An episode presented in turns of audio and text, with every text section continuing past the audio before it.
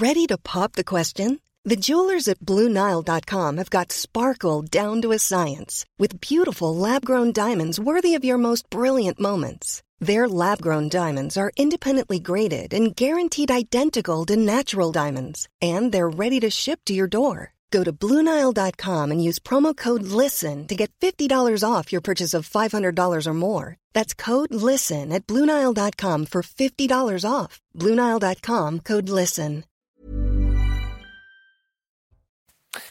Bonsoir à tous, très heureux de vous retrouver comme chaque soir à la même heure, Soir Info qui vous accompagne jusqu'à minuit en direct sur CNews pour décrypter l'actualité, en débattre avec mes invités. Je vous ferai les présentations dans une poignée de secondes. Le temps de saluer d'abord Maureen Vidal pour l'essentiel à retenir de ce 18 janvier 2024. Bonsoir Maureen.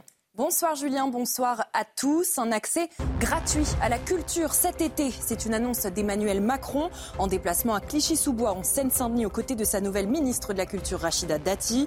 Ouvrir l'accès à la culture autour des Jeux Olympiques avec une offre de théâtre, de musique, voire de cinéma totalement gratuit. Rachida Dati exposera un programme plus détaillé dans les semaines à venir. Un jeudi noir pour la police. À l'appel des syndicats, des centaines de policiers sont descendus dans les rues pour réclamer des compensations financières à leur mobilisation pendant les JO de Paris cet été. Les syndicats réclament notamment des garanties sur les droits au congé d'été, des primes pour tous les agents jusqu'à 2 000 € et un accompagnement social en particulier pour les gardes d'enfants. 3 ans de prison avec sursis ont été requis contre le policier, auteur du coup de matraque à l'anus de Théo Luhaka. Des peines de 6 à 3 mois avec sursis requis contre les 2 autres policiers accusés dans l'affaire Théo. La décision définitive sera rendue demain au dernier jour du procès aux assises de Seine-Saint-Denis. Enfin, le prince William au chevet de sa femme Kate dans une clinique de Londres alors que la princesse de Galles est hospitalisée depuis mardi après une opération abdominale. Une intervention chirurgicale non précisée qui provoque l'inquiétude en Grande-Bretagne. Sa convalescence à son domicile de Windsor durera au moins jusqu'à Pâques le 31 mars.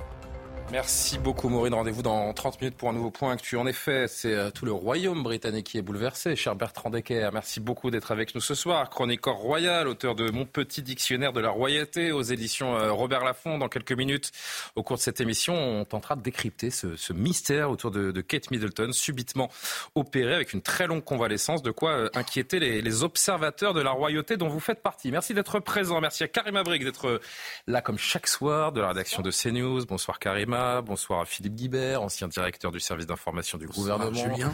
Merci de nous honorer de votre présence. Eric Revel est parmi nous ce soir. C'est un plaisir. Merci Philippe, merci Eric d'être là. Éditorialiste économique à Valeurs Actuelles. Alexandre Devecchio est là, il a mis son plus beau costume. Rédacteur en chef au Figaro. Ça vous manquerait ? Oui, je ne le faisais pas. Et Jérémy Calfon qui fait son tour, ça faisait un moment. Merci d'être là. Avocat pénaliste au barreau de Rouen. Beaucoup de sujets abordés, notamment la famille royale qui inquiète les sujets de Sa Majesté. Donc, mais dans un premier temps, on va aborder un sujet, j'allais dire plus grave, beaucoup plus grave, plus sérieux aussi. C'est Kfir qui fête aujourd'hui ses 1 an, le plus jeune otage du monde retenu par le Hamas qui devrait avoir... je ne sais pas comment le prononcer, sachant qu'il y a un doute autour du fait qu'il soit encore vivant. En tout cas, on pense fortement à lui et on reviendra sur ces hommages et ces célébrations qui ont eu lieu notamment à Tel Aviv. On pense à ce tout jeune bébé kidnappé le 7 octobre dernier. On en dira un mot juste après la pause. À tout de suite. 22h09, de retour sur le plateau de Soir Info en direct sur CNews. Merci de nous rejoindre avec Karima Briggs ce soir, Philippe Guibert, Bertrand Decker, Alexandre Devecchio, Éric Revel, Jérémy Calfon pour cette première heure. D'abord, bien sûr, le plus jeune otage du monde. À 1 an, aujourd'hui, de nombreux Israéliens se sont réunis aujourd'hui à Tel Aviv et ailleurs dans le pays pour célébrer l'anniversaire de Kfir Bibas, otage du Hamas, détenu depuis le 7 octobre dernier. Il aurait donc dû fêter aujourd'hui son premier anniversaire. Cérémonie également au Sénat à Paris, on verra des images dans un instant, mais d'abord direction Tel Aviv, donc où Jérôme Rampenou a vécu ces moments d'hommage autour des proches de Bibas, notamment de Kfir Bibas. Le petit Kfir Bibas est dans toutes les pensées aujourd'hui en Israël. Il a 1 an ce jeudi. Symboliquement, un gâteau d'anniversaire a été installé sur une chaise haute devant son portrait, ici sur la place des otages. Les gens sont venus en nombre tous les soirs. Les familles, les amis, les anonymes se réunissent pour soutenir le retour des otages. Aujourd'hui, ils étaient un petit peu plus nombreux. Je vous rappelle que le petit Kfir a été enlevé le 7 octobre dernier avec son frère Ariel de 4 ans et ses parents. Il avait 8 mois. Alors on s'interroge, savoir s'il est toujours en vie. Aucune preuve de vie n'est connue. Pour l'instant, le Hamas avait affirmé que la mère et les enfants avaient été tués dans des frappes, ce qui n'a pas encore été confirmé par les autorités israéliennes. Alors vous le voyez, les manifestations continuent ici en Israël, à Tel Aviv, alors que les combats sont toujours aussi soutenus. Aujourd'hui, Tsahal a attaqué le poste sud de Khan Younes. Évidemment qu'il n'y a pas grand-chose à dire. Que voulez-vous qu'on commente véritablement autour de ce bébé? C'est vrai que le mouvement islamiste a annoncé en novembre dernier la mort donc de Kfir Bibas, de son frère, de sa mère. L'État hébreu ne l'a pas confirmé. C'est pour ça que, Eric, peut-être un petit mot, l'espoir subsiste chez ses proches et on peut bien le comprendre. Mais où est-il? Qu'est-il devenu? Ce sont des questions insupportables que ces gens se posent chaque seconde. Oui, c'est sans doute l'anniversaire le plus triste du monde, c'est vrai, et qui est célébré. Et en même temps, ce petit bout de chou est devenu un peu le symbole de la cruauté, de la barbarie du Hamas. Comment un gamin qui a été enlevé alors qu'il avait 8 mois, 9 mois, s'il est encore en vie, dans quelles conditions il a pu vivre, s'il est encore en vie, dans quelles conditions il ressortira. Mais enfin, vous imaginez. Déjà que les conditions pour des adultes sont insupportables, alors imaginons pour un nouveau-né. Mais voilà, je pense que c'est presque un symbole vivant à son corps défendant. S'il est encore en vie, c'est presque le symbole vivant de la barbarie du Hamas. Voilà. On a aperçu cette image il y a un instant. Je voudrais qu'on voit cette séquence de Kfir Bibas qui a été filmée par son papa. C'est une vidéo qui circulait depuis un petit moment que je voulais vous montrer de nouveau. Ça date évidemment d'avant le 7 octobre, ce moment de joie et de bonheur avec son papa.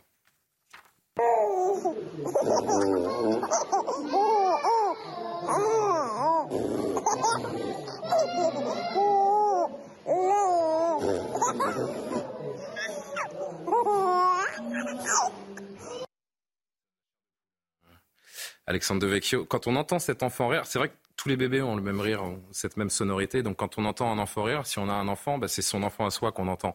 Donc c'est normal que ça résonne en chacun, c'est atroce. Et pourtant, ce qu'on voit exploser depuis le 7 octobre, c'est de l'antisémitisme.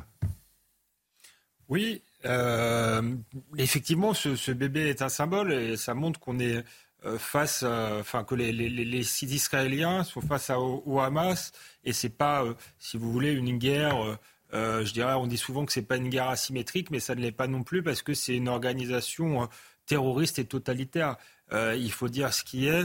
Dans une guerre juste avec des adversaires qui jouent le même jeu, on n'enlève pas d'enfants. D'ailleurs, qui sont ceux qui, dans l'histoire, ont enlevé des enfants aussi jeunes ou s'en sont pris à des enfants aussi jeunes. Donc, est-ce que c'est déjà arrivé qu'on a les... J'ai pas d'informations. Enfin, j'ai pas de souvenirs. Sans faire toujours de point Godwin, mais puisqu'on parlait de l'antisémitisme, les nazis. À part les nazis, je vois pas qui a fait ça. Mais à part les nazis, je ne vois pas qui a fait ça. Donc, il faut le rappeler pour bien montrer que le Hamas n'est victime de rien du tout dans cette guerre, qu'Israël est en légitime défense et qu'elle se bat contre une idéologie qu'il faut absolument exterminer.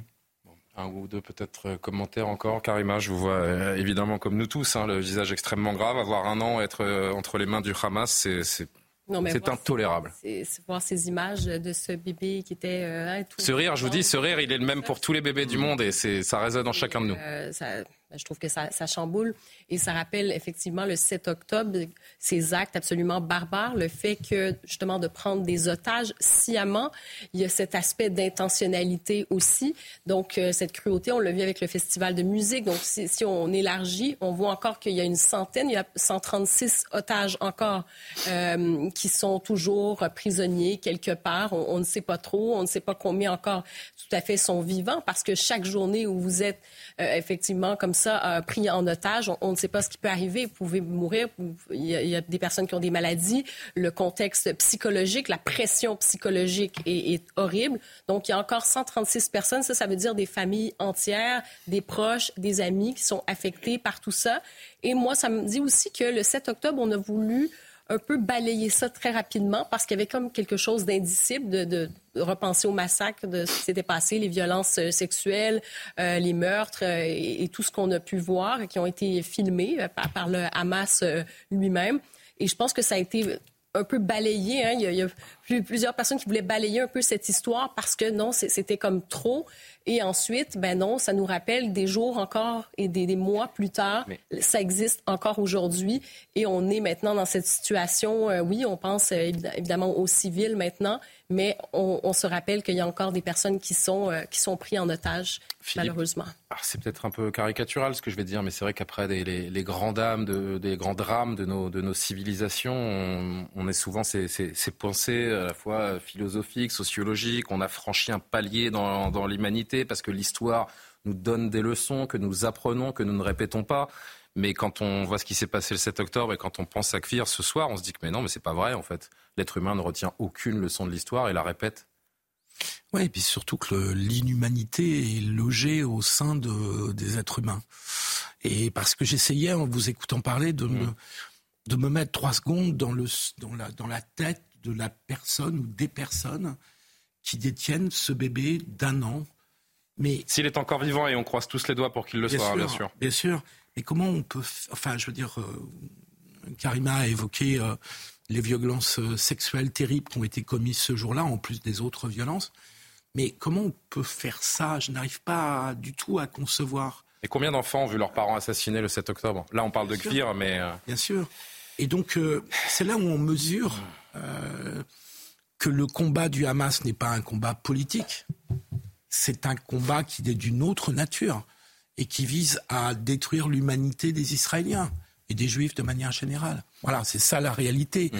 Un acte de cette nature trahit un projet idéologique. Bien sûr. On n'est pas dans un combat politique, là, on est dans autre chose. Et je pense que moi-même, il m'arrive d'avoir des doutes ou d'être critique sur la nature de la riposte israélienne. Mais on comprend parfaitement combien le peuple israélien a besoin aussi de se dire que plus jamais ça, enfin tout simplement. Et d'ailleurs, pour conclure, pardon. Et donc on comprend aussi pourquoi ce pays qui était profondément divisé a été meurtri au cœur par ce qui s'est passé le 7 octobre. Et donc pour les Israéliens, c'est totalement inacceptable d'imaginer que les gens qui ont pu faire ça puissent continuer d'une façon ou d'une autre. Voilà, ça je le comprends très très bien. En revanche, l'humanité des gens qui ont fait ça, j'y arrive pas. Non, parce qu'ils n'en ont aucune, tout simplement. On va garder en tête le visage souriant de ce magnifique petit bébé à qui on souhaite de retrouver sa terre déjà et sa famille. Et puis vous évoquiez la riposte israélienne à Gaza.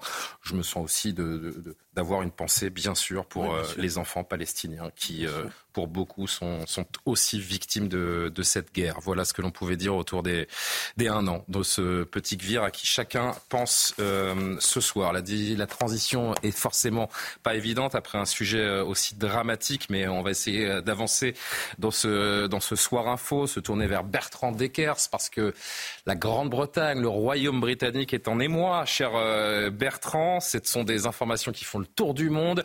Aux 4 coins de la planète, les différents journaux et tabloïds ne parlent que d'elle. L'état de santé de Kate Middleton inquiète donc ces dernières heures. La princesse de Galles, opérée à l'abdomen, qui restera à l'hôpital durant au moins 10 jours. Elle ne reprendra ses activités qu'après les fêtes de Pâques, apprend-on, de la part de Kensington aujourd'hui. On va voir ce communiqué. Cette annonce a surpris le monde entier, alors que le palais a expliqué que l'intervention s'était bien déroulée, mais la longue convalescence de l'épouse du prince William, eh bien, l'interroge, au point que de nombreuses spéculations ont rapidement fait surface dans les médias.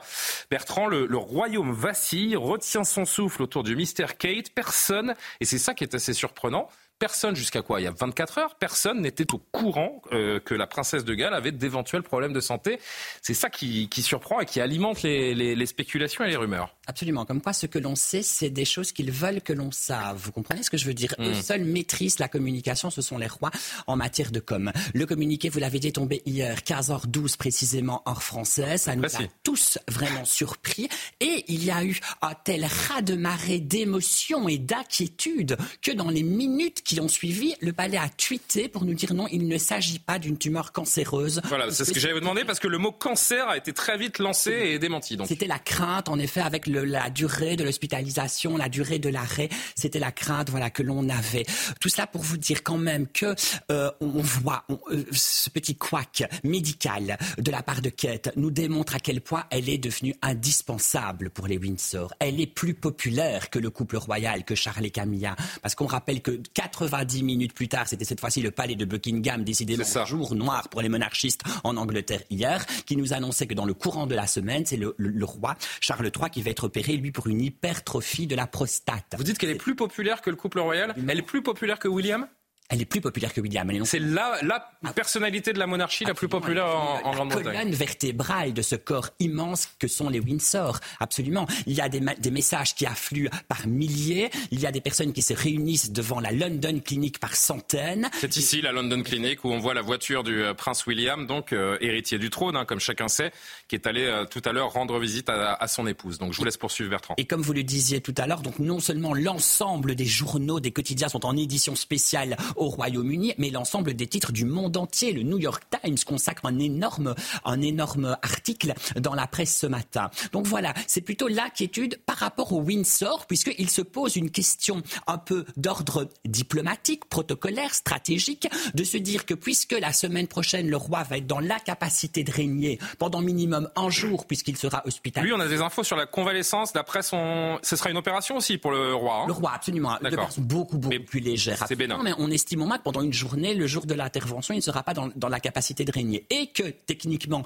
il devrait être remplacé par le prince William, mais qui lui a d'ores et déjà annoncé qu'il souhaitait être au plus près de son épouse. Ce qui veut donc dire que pendant une journée, la semaine prochaine, potentiellement, il y aura... En même temps, c'est pas comme si la famille royale gouvernait et donnait des directives en Grande-Bretagne. Je vous l'accorde, mais ils ont quand même réfléchi à la chose, et auquel cas, ce seraient les conseillers d'État, si vraiment il fallait prendre une décision hâtive, qui prendrait le relais. Tout cela pour vous dire qu'on a parfois l'impression qu'on est dans le people, mais pas tant que ça. On reste quand même dans une famille royale qui a quand même conservé un certain pouvoir. Donc voilà, il y a des choses qui sont en train de se mettre en place. Et c'était un tel pouvoir, en tout cas médiatique, vu que la presse du monde entier spécule et fait état des différentes rumeurs. À quand remonte la dernière fois qu'on a vu publiquement la princesse de Galles ? C'était à Sandringham pour la fameuse messe de Noël. On était précisément le 25 décembre. D'accord, donc ça fait 3 semaines qu'on ne l'a plus vue publiquement. On ne l'a plus vue depuis, mais alors on sait que c'est soudain. Pourquoi ? Puisque vendredi dernier a eu lieu une grande réunion avec les secrétaires privés de Kate et de William, puisqu'il y avait un déplacement au mois de mars qui était prévu en Italie,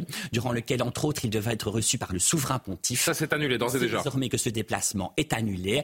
Vendredi, il ne l'était donc pas, puisque la réunion avait pour lieu d'organiser se déplace. Mais concrètement, est-ce qu'on sait ce qu'elle a donc aujourd'hui ? Est-ce qu'il y a est-ce que le palais, est-ce que Kensington dévoile un minimum d'informations sur son état de santé et la gravité de ce qu'elle a ? Alors je pense qu'à l'inverse de Buckingham Palace, qui d'emblée a dit concernant le roi, c'est un problème de la prostate, c'est assez léger, ça va être réglé, c'est peut-être une erreur de la part des communicants de Kensington Palace, donc le secrétariat privé du prince et de la princesse de Galles, de ne pas communiquer. Parce que toutes les spéculations à l'heure où l'on se parle sont en train de circuler. Il semblerait que ce soit, alors je ne suis pas médecin... c'est pas le genre de la maison de faire des erreurs de communication.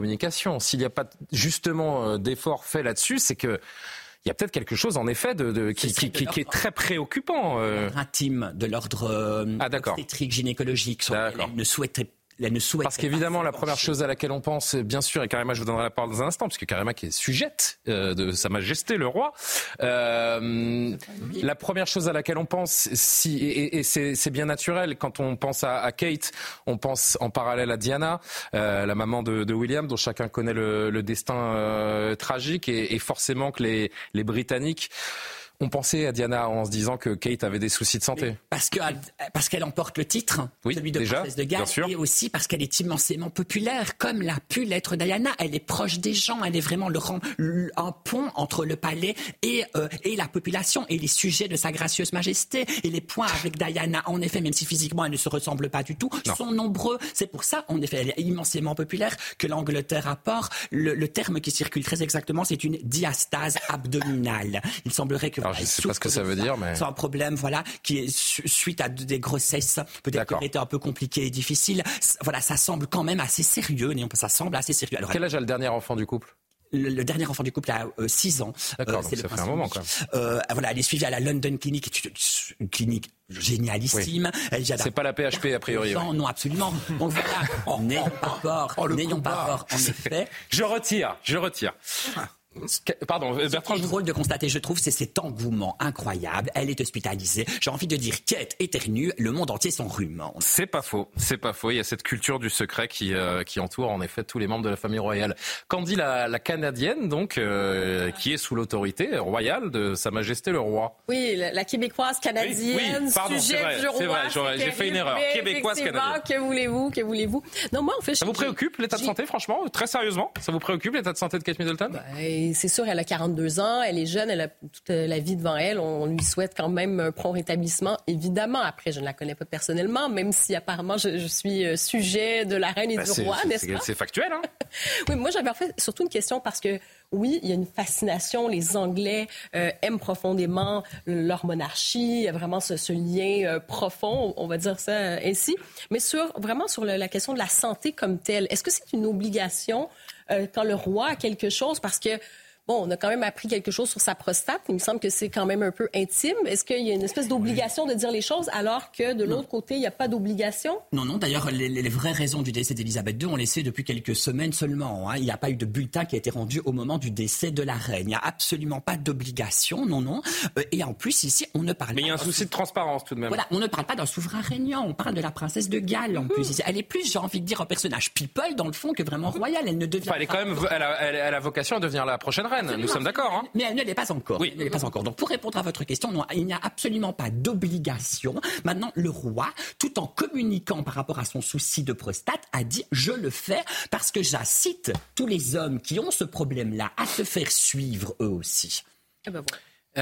Philippe, Eric, je sais pas, Jérémy ou Alexandre, si quelqu'un veut... Non, moi, c'est à quoi ça me fait écho, Eric, c'est qu'on a aussi en France un rapport très complexe à la santé de nos chefs d'État. Oui. Le roi ne peut pas être malade. Eric, il y a une forme de sacralité également. C'est assez comparable. Hein. Moi, je salue la transparence, évidemment...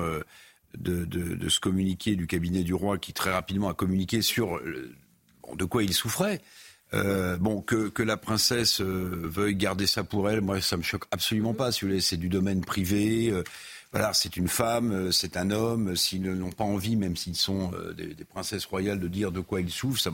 Mais vous avez raison. Vous êtes pour la transparence, vous. Parce qu'à vouloir ne rien dire, on l'a bien compris avec Kate. Nous, on laisse place à toutes les spéculations. On a connu en France un vrai sujet. Je ne sais pas si vous en souvenez. Le cancer de François Mitterrand, bien sûr. Avec François Mitterrand, l'élection de François Mitterrand en 1981. Ou Claude Gubler et avec surtout Pompidou auparavant. Pompidou. On ne savait pas de quoi il souffrait, c'est vrai. Mais on imaginait qu'il était malade. Alors que la maladie de François Mitterrand a été cachée. Son médecin personnel, Claude Gubler, qui a écrit bien plus tard un livre, expliquait ou dans un autre ouvrage, je ne me souviens plus, comment en fait très rapidement après son élection, il était soigné au Val-de-Grâce, si ma mémoire est bonne. Sans doute pour un cancer de la prostate. Donc en fait ça on l'a caché aux Français. Il y avait des rumeurs qui disaient que le président Mitterrand était malade et en fait il a tenu avec sa maladie. Et le secret, c'était le titre du livre de Gubler, Le Grand Secret.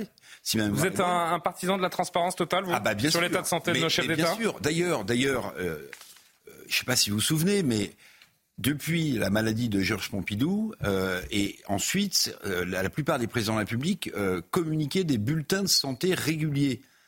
Eh bien, ces bulletins de santé pendant le double septennat de François Mitterrand ont été publiés et officiellement, il n'y avait rien de publié. Non, mais c'est quand même un sujet. Quand vous avez la responsabilité d'un pays comme la France, où le président de la République a plus de pouvoir que le président des États-Unis.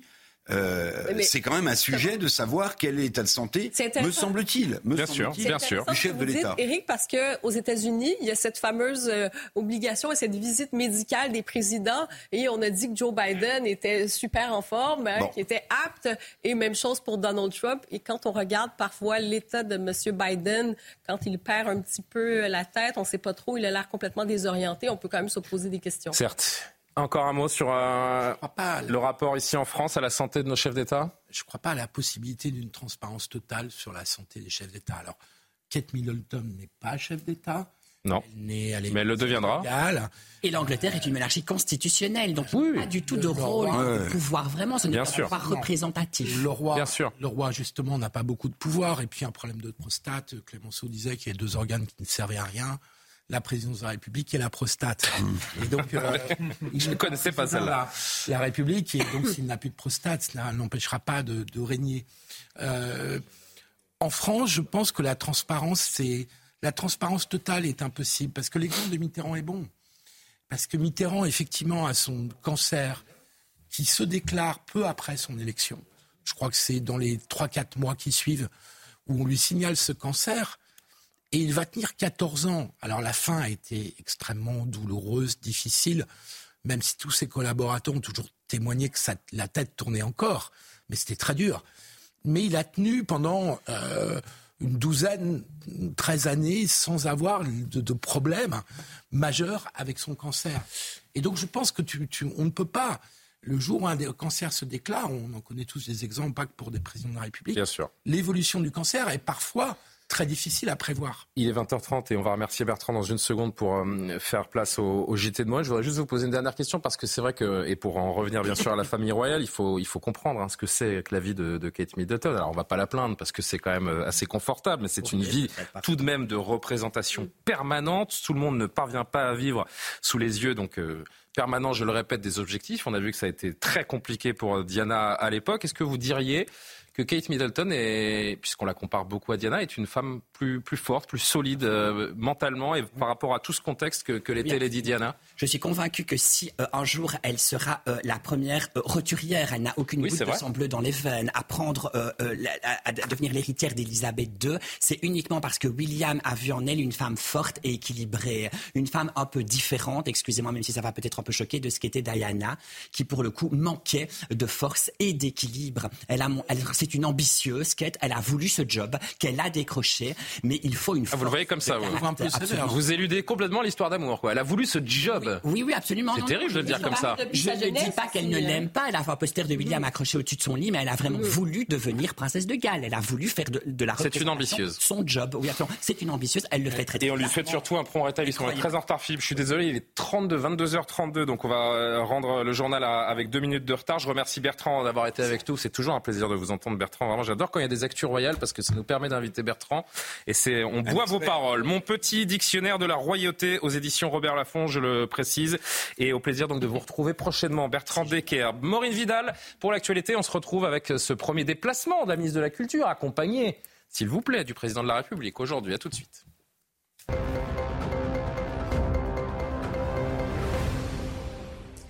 Un jeudi noir pour la police à l'appel des syndicats. Des centaines de policiers sont descendus dans les rues pour réclamer des compensations financières à leur mobilisation pendant les JO de Paris cet été. Les syndicats réclament notamment des garanties sur les droits au congé d'été, des primes pour tous les agents jusqu'à 2 000 € et un accompagnement social en particulier pour les gardes d'enfants. Écoutez.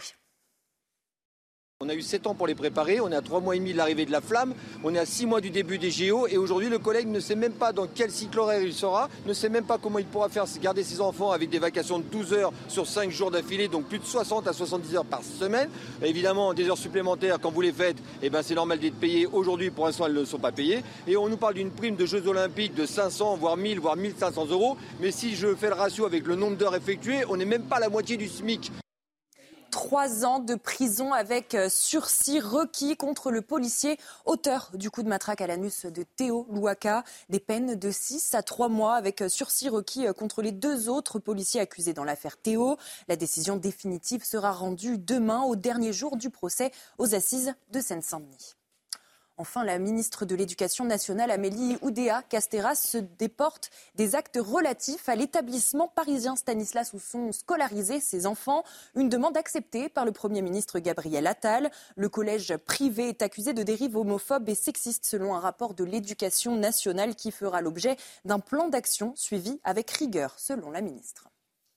Merci beaucoup Maureen, rendez-vous dans 30 minutes donc pour un nouveau journal. Tiens, je salue Rudy Mana qui vient de prendre la place de Bertrand Deckers. Rudy Mana, porte-parole à Alliance Sud, on l'a vu dans le journal de Maureen il y a un instant. On va parler avec vous notamment de ce jeudi de manifestation de colère que vous avez voulu marquer aujourd'hui, notamment dans les rues de Paris. Beaucoup d'inquiétudes des forces de l'ordre, notamment autour de ces Jeux Olympiques. Mais s'il n'y avait que ça, je dirais que ça irait plutôt bien pour les policiers. Mais on en est très loin. On en parlera dans quelques minutes ensemble. Merci d'être présent, Rudy. D'abord, on va évoquer ensemble ce déplacement très symbolique. Donc, pour son premier déplacement d'ampleur depuis son arrivée au ministère de la Culture, Rachida Dati s'est rendue à Clichy-sous-Bois aujourd'hui, en Seine-Saint-Denis, aux ateliers Médicis, sous le haut patronage d'Emmanuel Macron, bien sûr, qui l'accompagnait. Thomas Bonnet est là-bas sur place pour nous.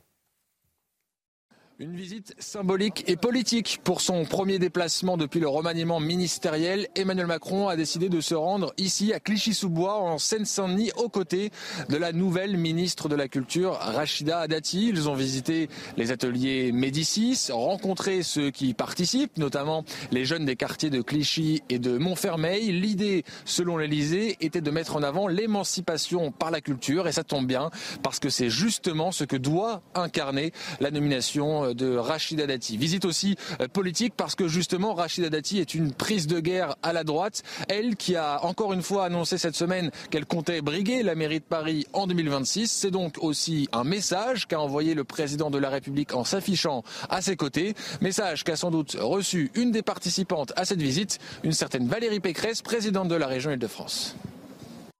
D'extraits à vous montrer et à décrypter autour de cette première visite donc de la ministre de la Culture et du Président. Une première séquence. Il y avait des fans du Président et de Rachida Dati, comme par hasard aujourd'hui. Regardez. Non mais pour l'anecdote, mon grand-père était tapissier en fait dans la décoration officielle à l'Elysée. Donc il a connu tous les présidents de la République. Et du coup, ça me fait toujours un effet. Enfin, toujours. Non. Donc, forcément... Monsieur le Président fait des faits. Non, mais ça me touche. Faut qu'on regarde mon histoire familiale en fait, de rencontrer un président de la 5e République et vous, Madame la Ministre, qui êtes littéralement iconique. J'ai grandi avec vous, avec votre image, et peut-être que vous avez aussi permis à des jeunes comme moi, issus des quartiers défavorisés, d'espérer, d'avoir envie et de réussir. Alexandre, en 20 secondes, voilà pourquoi Rachida Dati a été nommée au ministère de la Culture, en tout cas a fait son entrée au gouvernement. C'est une ministre iconique, donc nous dit cette dame, qui donne envie de réussir. Tout est dit. D'un côté, ou pas. Pourquoi pas ? D'un côté, c'est bien d'avoir des symboles de méritocratie, mais j'aime pas qu'on réduise les gens à leur sexe ou à leur identité, leurs origines, si vous voulez. C'est pas que ses origines, c'est son parcours qui fait rêver cette jeune femme qui se retrouve en elle. Voilà, c'est pour ça que si c'est son parcours, eh bien c'est très bien. Si on veut en faire maintenant une icône de la diversité, je trouve que c'est dommage parce que tout le monde avait oublié, je dirais, la couleur de peau de Rachida Dati ou ses origines et le fait que c'est une femme. En fait, elle est respectée ou pas d'ailleurs parce que c'est une femme politique pugnace. On peut être d'accord, en désaccord avec elle, mais je crois que voilà, le reste ne compte pas beaucoup. Je crois que c'est la grandeur de la République, c'est aussi quand on oublie tout ça. Et donc, ne faisons pas de Rachida Dati un quota. Je trouve que ce serait l'insulter. C'est pas comme ça que je l'ai ressenti, moi. J'ai juste eu l'impression. Dans ça, c'était juste une opération de com', moi, je pense. Oui. Non, mais je parle de cet échange. Je trouve qu'elle fait vraiment rêver cette jeune femme au-delà de. C'est la bonne personne. Et oui, donc c'est très bien. C'est très bien qu'il y ait des parcours comme ça. Je vous fais tous réagir, mais j'ai beaucoup d'extraits. Regardez d'abord l'arrivée donc d'Emmanuel Macron avec Rachida Dati juste à côté d'elle, le président de la République qui est questionné donc autour de sa ministre. Vous allez bien ? Votre nouvelle ministre de la Culture, est-ce que c'est une façon de l'asseoir à ce poste alors que la nomination a pu surprendre le monde culturel ? D'abord, elle n'a pas besoin de ce soir pour l'asseoir, et ensuite, je lui demande pas de rester assise, mais de vrai, de travailler. J'étais ici il y a quelques années pour les travaux, les avancées, et on va continuer de se battre pour que la culture soit possible partout. L'image du jour, en fait, c'est l'adoubement de la ministre par le président de la République. Alors, il y a quand même quelque chose qui me semble très important, puisqu'on a vu Gabriel Attal accompagner Amélie Oudéa-Castéra lors de sa première visite sur le terrain en expliquant que l'éducation était une priorité. On a vu le Premier ministre accompagné de Madame Vautrin, ministre du Travail et de la Santé. Et personne n'avait vu le président de la République accompagner un ministre nouvellement nommé. Ça veut dire que Rachida Dati, dans le dispositif politique de ce gouvernement, est sans doute la star de ce gouvernement. Et même dans la... Et même le thème du déplacement est secondaire. Où elle était, je pense qu'elle a même peut-être, ça va peut-être pas plaire au président de la République, mais une popularité supérieure au président de la République en réalité. Parce que Rachida Dati... Non, ça va pas lui faire plaisir, en effet. Non, mais Rachida Dati est une femme qui vient de loin, qui s'est battue toute sa vie pour en arriver où elle en est. Alors, on aime ou on n'aime pas politiquement ce qu'elle fait, ce qu'elle incarne, c'est pas le sujet, mais elle incarne cela au moment où elle peut peut-être, on verra ce qu'elle va décider comme action à la tête du ministère de la Culture, mais elle peut incarner un renouveau de la culture populaire. Elle a parlé du renouvellement des fameuses MJC, hein, les maisons de la jeunesse. Elle peut incarner cette culture populaire. Est-ce qu'elle y arrivera ? Mais voyez bien que c'est... Peut-être. Est-ce que c'est sa priorité? Attendez, surtout, oui, enfin, oui, c'est sa priorité. On a compris l'enjeu de cette nomination, Eric. Soyons pas dupes non plus. Je ne sais pas si c'est un cadeau fait à la culture. Parce que ce soit un coup politique, c'est indéniable. Sinon, le président de la République ne serait pas déplacé pour accompagner sa ministre. Mais ce que je veux dire, c'est que le ministère de la Culture, qui pendant des années et des années. Est-ce que c'est son plus gros débauchage ? A plutôt promu de la culture élitiste, si vous voulez. Voilà. Eh bien, ah si, mon cher Philippe. Bah si, bien sûr. Roselyne Bachelot, elle a fait ça. Peut-être pas la fête de la musique, mais la plupart des films qui sont subventionnés. Non, mais la fête de la musique, c'est surtout pas un ministre d'Emmanuel Macron qui l'a créé. Non. Pourquoi vous parlez de la fête de la musique ? Parce qu'il me dit que la fête de la musique, c'est à 40 ans. Oui, mais c'est le contre-exemple d'une manifestation populaire, justement. Non, ce que je veux dire, c'est que elle va peut-être faire prendre un virage à ce ministère de la Culture. Maintenant, je ne suis dupe de rien. Oui. Elle est candidate à la mairie de Paris. Le président de la République a expliqué lors de la conférence de presse qu'il y avait eu 0 deal. Bon, c'est pas ce qu'on avait compris. Alors tiens, on va regarder ce petit moment. Justement. Alors Philippe, je vais vous faire réagir tout de suite. Mais c'est une image très forte. Attendez, pardonnez-moi, c'est une image très forte. Regardez cette séquence. Donc ça va durer 7 secondes, ça va aller très vite. Le président de la République arrive, c'est dans le même temps que le son qu'on vient d'entendre. Rachida Dati, vous l'avez vu, est à sa droite, juste à côté de lui. Et là, la journaliste qui a posé la première question relance en disant... Bon, c'est la mairie de Paris, l'important, in fine, pour votre ministre de la Culture. Regardez comment ça se passe. Est-ce que vous avez prévenu avant d'annoncer à la radio que vous êtes candidate à Paris en 2026 ? Moi, je m'occupe déjà des affaires du gouvernement du pays, ça me suffit. Est-ce que vous avez vu ce que je viens de voir ? On va petit replay façon match de foot sur Canal. On va sortir la loupe. Les amis, regardez. Hop, là c'est le moment exact où elle commence à poser. La journaliste commence à poser la question de la mairie de Paris. On l'a bouclée pour que vous voyez bien. Il y a aussi un conseiller. Ils sont 2. Il y a Emmanuel Macron et un conseiller qui engage Rachida Dati à vite y aller. C'est le président de la République qui va répondre. Il y a une particularité. Vous n'aurez aucun extrait lors de cette visite sur le terrain où Rachida Dati parle. Elle n'a pas dit un seul mot. Elle n'a pas pris la parole. C'est vrai qu'elle a un peu fait de la figuration. Pour le coup, je ne sais pas si la mairie de Paris était dealée avant, mais ça, c'était dealé. Elle n'a pas prononcé un mot. Philippe, je la surinterprète, cette image, où exactement à l'instant où on commençait à évoquer la mairie de Paris... Rachida, allez-y. Il y a eu un énorme couac. Évidemment que c'est ce geste... est significatif. C'est-à-dire, ils disent, c'est moi qui vais répondre et tu peux éviter de surenchérir sur ce que tu as dit hier sur RTL. C'est ça que ça veut dire. Tout ça est de la comédie quand même. Je t'ai trouvé assez bon, assez indulgent, Eric, pour une fois. Tout avec ça qui, avec une grande... avec le président. Les deux. Tout ça est une vaste comédie. Je développe. Laissons la chance au produit. Philippe. Laissons la chance au produit. Une vaste stratégie. Oui, enfin, on n'a pas dit un mot de culture depuis qu'elle a été nommée, Rachida Dati. On ne parle que de Paris. Philippe, vous avez un président de la République qui vous dit. Et Jérémy Calfon ensuite. Conférence de presse. On n'en a absolument pas parlé avec Rachida Dati, tout en ajoutant. C'est vraiment de la comédie. Je reste poli, j'ai failli dire autre chose.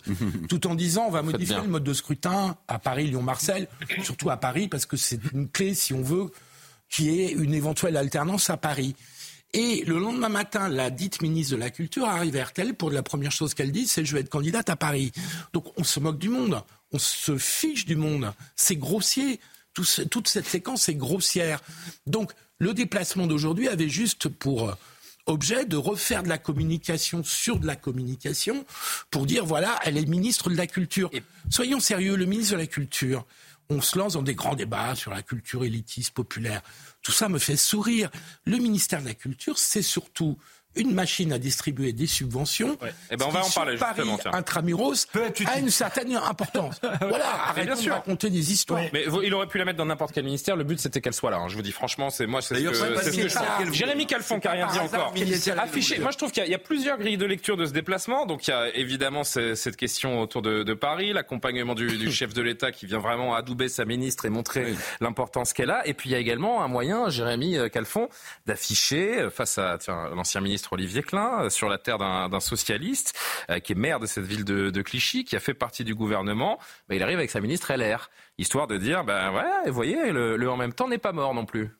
Oui, c'est vraiment en fait l'exhibition de sa prise de guerre. Il ne faut pas oublier que Rachida Dati est une femme de droite et c'est pour ça qu'elle est là. Ah bon ?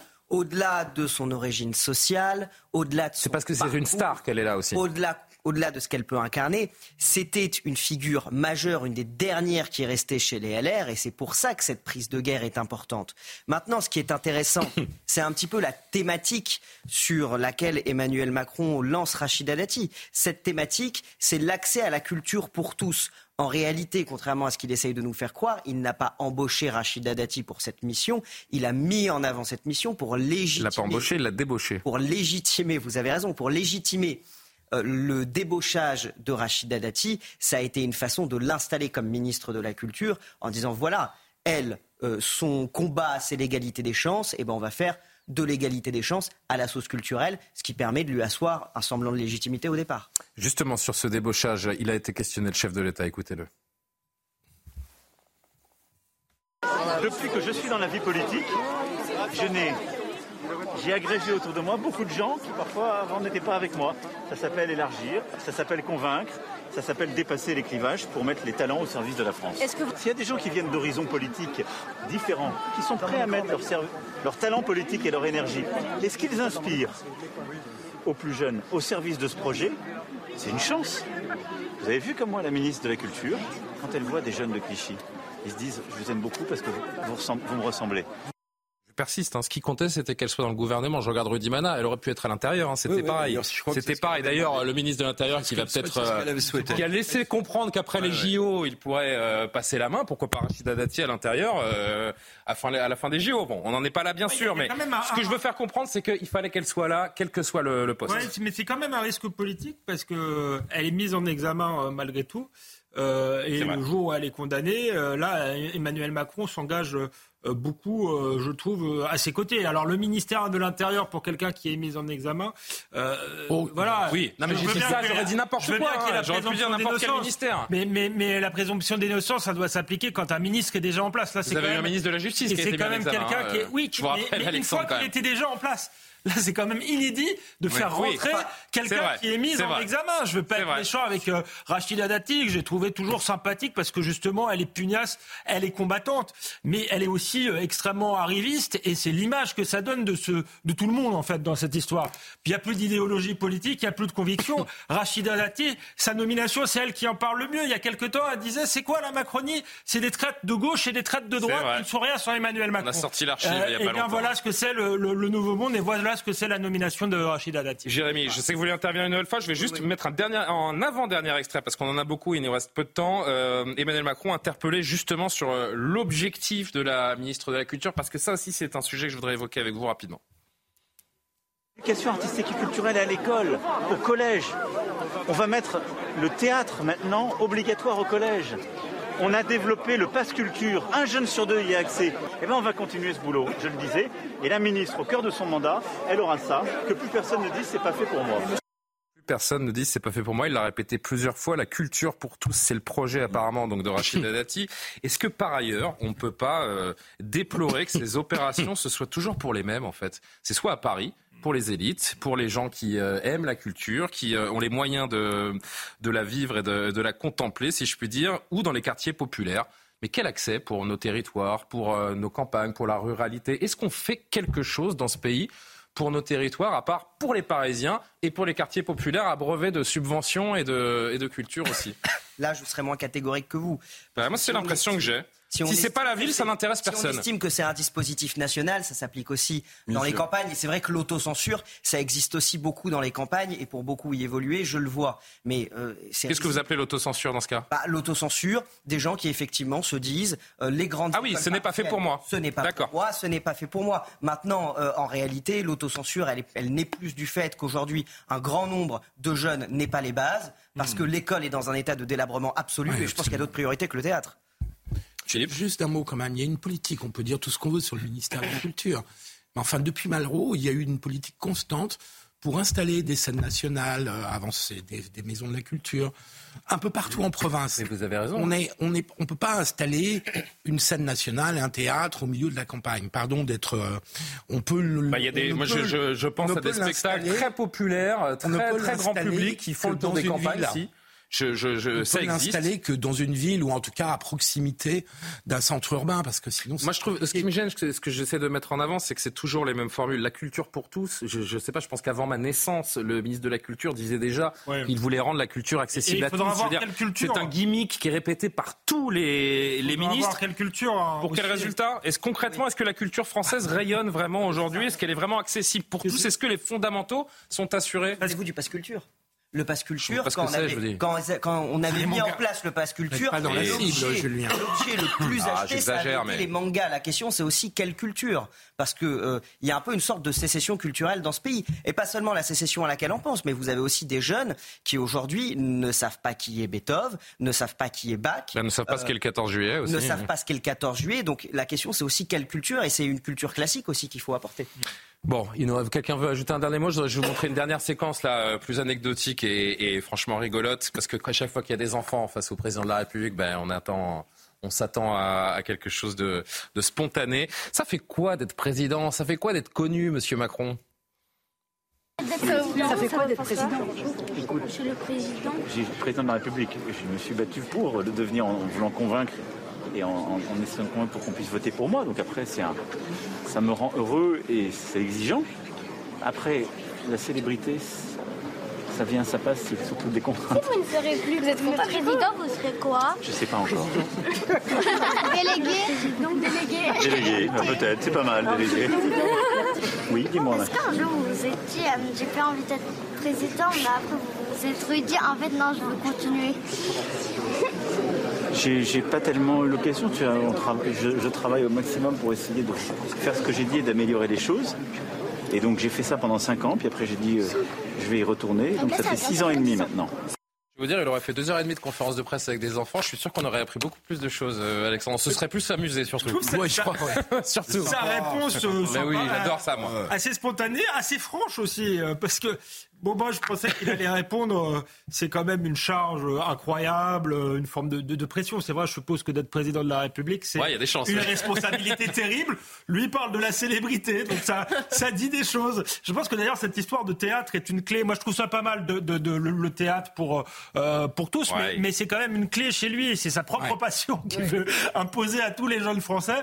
Et la conférence de presse avait un côté quand même théâtral. C'était Emmanuel Macron qui jouait au général de Gaulle. Donc je trouve que c'est une clé de compréhension pour comprendre le personnage. Et là, il se lâche un peu avec les enfants. Et on voit que... un peu, parce que rappelez-vous, Alexandre, en fait, rappelez-vous quand c'était les casserolades. Ah oui, ça change des casseroles, oui, c'est sûr. Une autre séquence. Et puis là, en ce moment, c'est plus agréable. Ce genre de bain de foule. Mais c'est risqué, les enfants, parce que c'est sans filtre et ils peuvent poser n'importe quelle question. Là, il s'en est bien sorti. Pour la question du théâtre, évidemment, on ne va pas régler tout, mais moi, je pense qu'il faut quand même revenir à ce qu'on appelle les fondamentaux. C'est vrai que les textes fondamentaux, que ce soit avec la littérature, le théâtre, c'est aussi de donner des clés à tous les enfants, tous les jeunes aussi, de pouvoir s'approprier aussi ce patrimoine culturel français.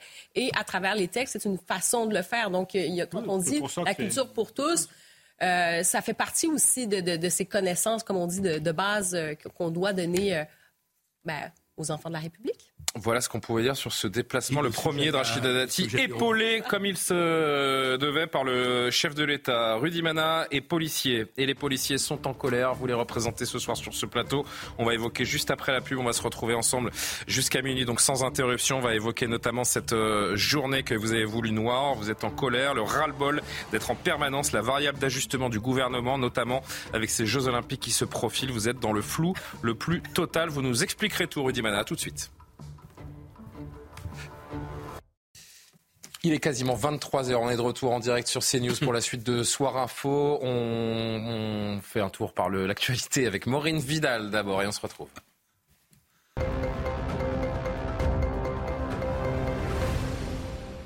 Un jeune homme de 20 ans a été placé en garde à vue, soupçonné d'avoir poignardé à mort hier soir un adolescent de 14 ans à Saint-Denis. La sécurité a été renforcée dans la ville après la mort de cet adolescent lors d'une rixe.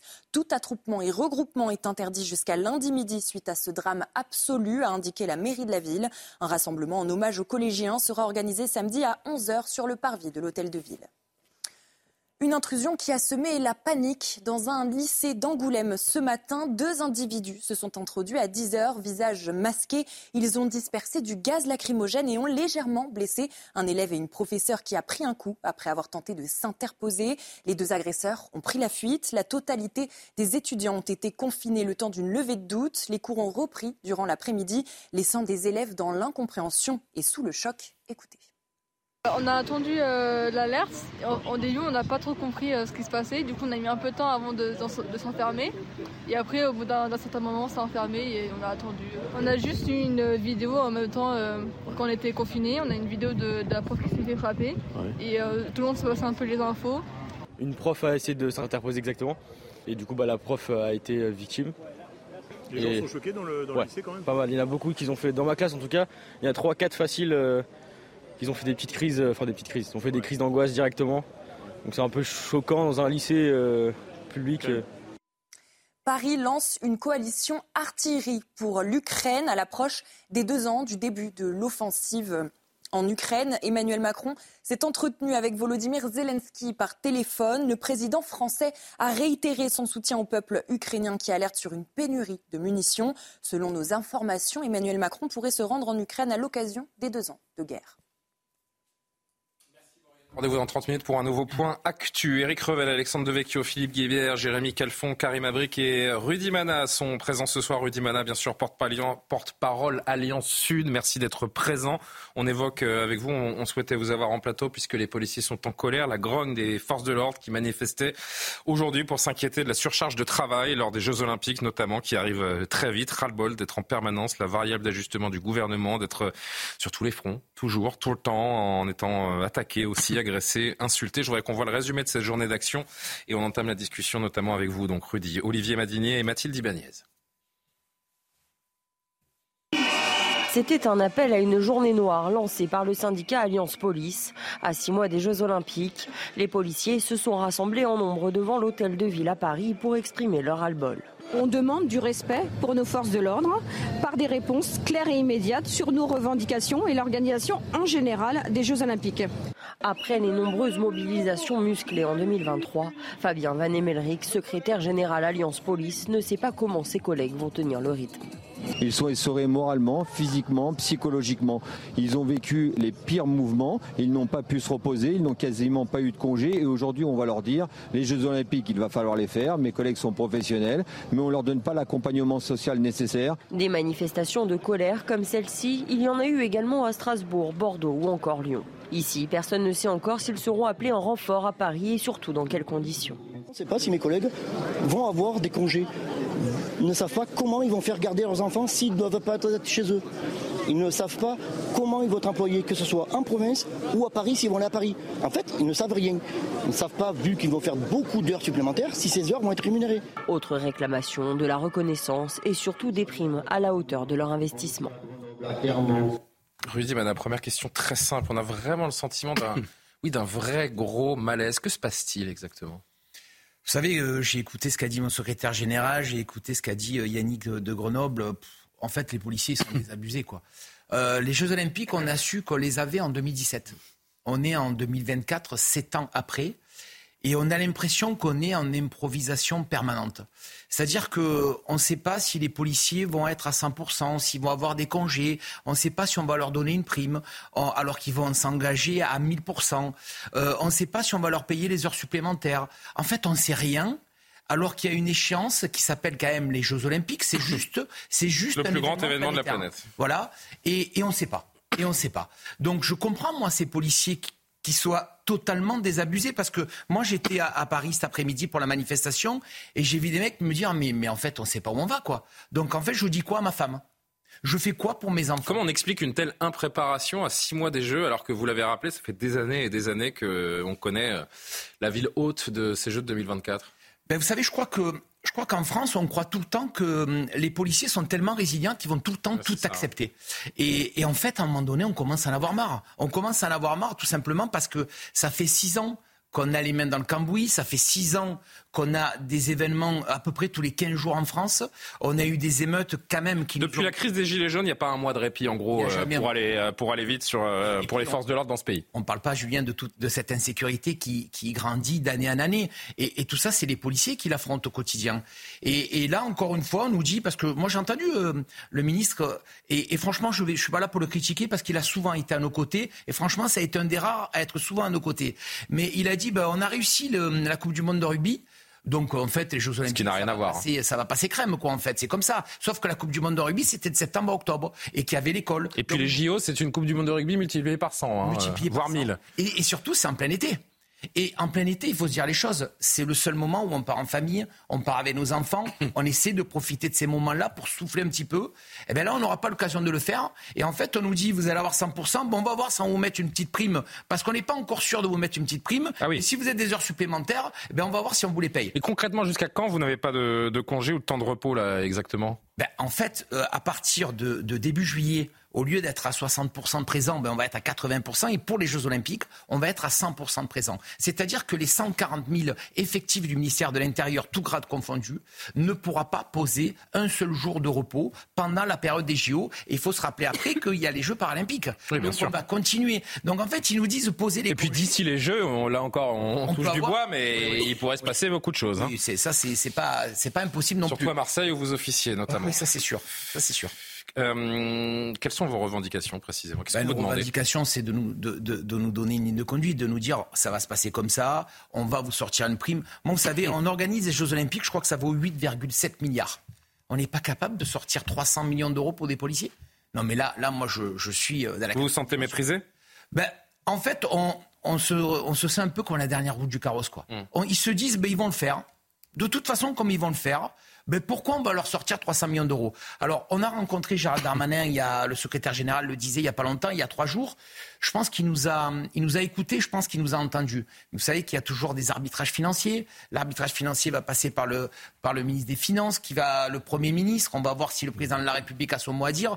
Bon, si on a mis 8,7 milliards, on peut sortir 3% pour mettre 300 millions d'euros pour dire aux policiers, on va vous filer une prime de 1500 ou 2000 euros, on va vous payer les heures supplémentaires que vous allez faire à gogo, parce que des heures supplémentaires, on va en faire à gogo. Parce que il y en a déjà des millions impayés. Il y en a déjà des millions, et le cycle de travail qui est prévu, il est quand même assez intense. C'est des journées 12 heures, où on risque de faire du 4-2 ou du 5-1. Ah, les shifts, c'est 12 heures. Ah ouais, on va partir sur des journées de 12 heures pendant les Jeux Olympiques, ça on le sait. Vous voyez, quand il faut travailler, ils savent quand même. Hein.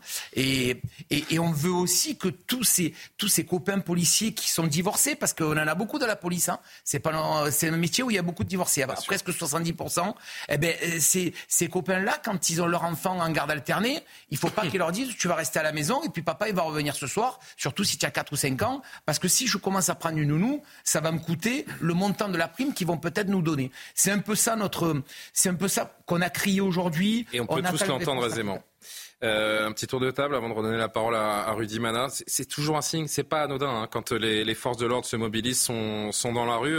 Eric, peut-être pour commencer, on peut entendre l'inquiétude, la fatigue des policiers. Moi où j'ai du mal à comprendre l'état d'impréparation quand même, c'est que la réussite de Jeux Olympiques dans le pays organisateur, c'est pas seulement le nombre de médailles. C'est aussi l'accueil, la sécurité, l'organisation. Bien sûr. Donc, je serais le gouvernement ou le Premier ministre, je m'en inquiéterais. Alors, il y a l'aspect salarial, il y a l'aspect des primes, c'est indéniable, mais il y a aussi ça.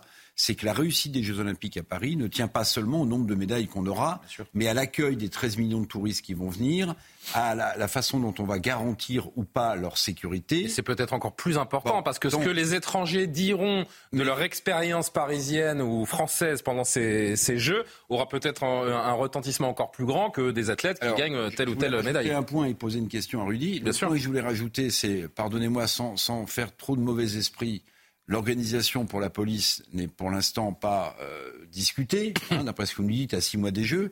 Mais quand vous voyez dans quel état de chantier se trouve la ville de Paris, on peut aussi avoir un doute sur la façon dont tout ça va se dérouler. Mais bon, sans parler des transports en commun... C'est sûr que la carte postale et le réel... Sans parler des transports en commun. Mais la question que je voudrais vous poser, c'est que on va mobiliser quasiment l'intégralité des forces disponibles à Paris.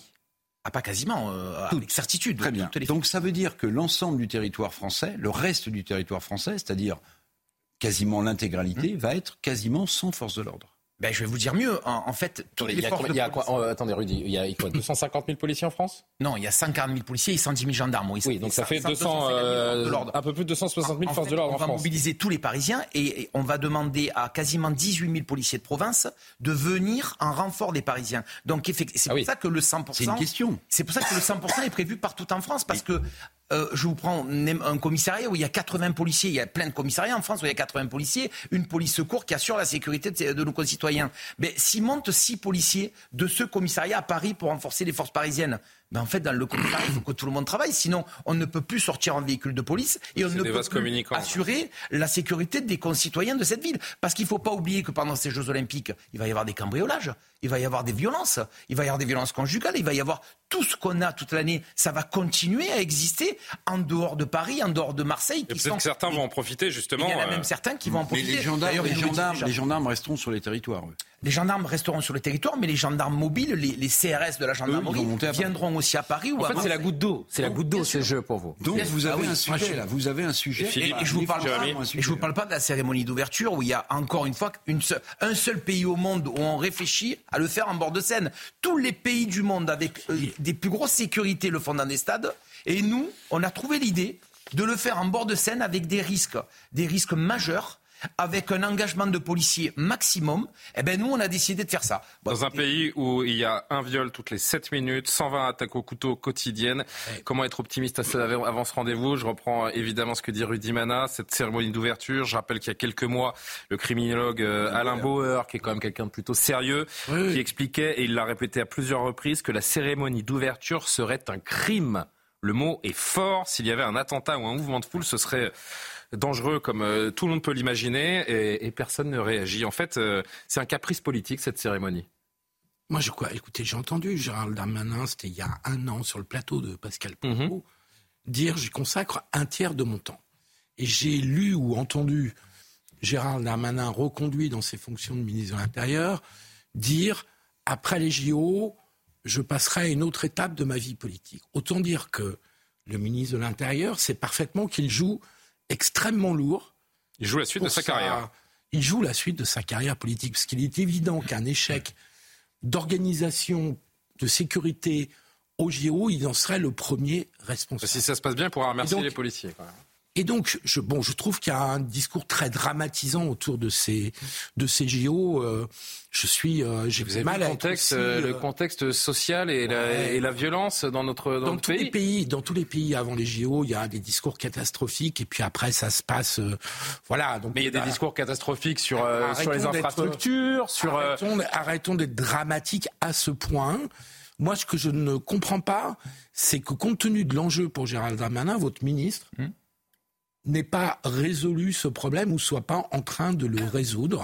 J'espère. Alors je conçois qu'au mois de décembre, le ministre a été beaucoup occupé par la loi immigration, qu'ensuite il y a eu les fêtes, qu'ensuite il y a eu le remaniement.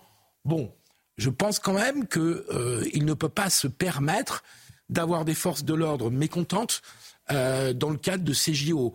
Après, on ne découvre pas que ça se déroule du 26 juillet au 15 août ou à 3 jours près. Quand on entend le discours des forces de l'ordre et quand on voit l'impréparation, on se dit que certains sont en train de découvrir. Je pense sérieusement que ces difficultés vont trouver quand même assez rapidement. Je voulais. Philippe dit on dramatise un peu trop, mais vous avez un contexte géopolitique très important en ce moment. Est-ce que vous imaginez, par exemple, la délégation israélienne sur une péniche pour l'ouverture des Jeux ? Ça sera non. De la même manière... non, ça ne sera pas non. Ils vont défiler. Vous avez entendu que la délégation israélienne n'allait pas défiler comme les autres ? Mais les délégations peuvent très bien refuser. Vous avez une autre délégation dont la sécurité est extrêmement resserrée. Dans tous les Jeux Olympiques, c'est la délégation américaine.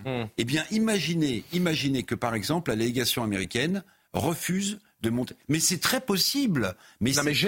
J'ose espérer, Eric Revel, que, encore une fois, à 6 mois des Jeux, le COJO, pour le coup, le comité d'organisation des Jeux Olympiques, a quand même entamé les discussions avec les différentes délégations pour savoir si elles allaient aller sur les péniches. Parce que je ne veux pas croire que Tony Estanguet ait imaginé cette cérémonie d'ouverture sans savoir si les délégations allaient monter sur les bateaux, quand même. C'est pas concevable. Vous savez ce qui va se passer 1 mois ou 3 semaines avant ces Jeux Olympiques, en France ou ailleurs ? Personne ne le sait. Vous êtes impressionné de la police. Est-ce qu'aujourd'hui, avec les centaines de milliers de personnes qui vont se trouver sur les rives de la Seine, comme le disait Alain Boer, est-ce qu'on est certain qu'on maîtrisera l'intégralité des éléments aériens? Bien sûr que non. Bon, ben voilà. Non, mais là, donc, si on n'est pas capable de dire aux délégations, parmi les plus visées, dont la délégation israélienne ou américaine, on est sûr à 100%, eh bien on verra, mon cher Julien. Je prends date. Ah non, mais moi, je trouve que vous êtes un peu prophète de malheur. Hein, quand très bien. On n'est pas prophète de malheur, mais vaut mieux prévenir que guérir, comme disait ma grand-mère. Ouais, cher Philippe, quand même, non. C'est pas le jour J qu'on va se retrouver avec 500 000 personnes sur les quais.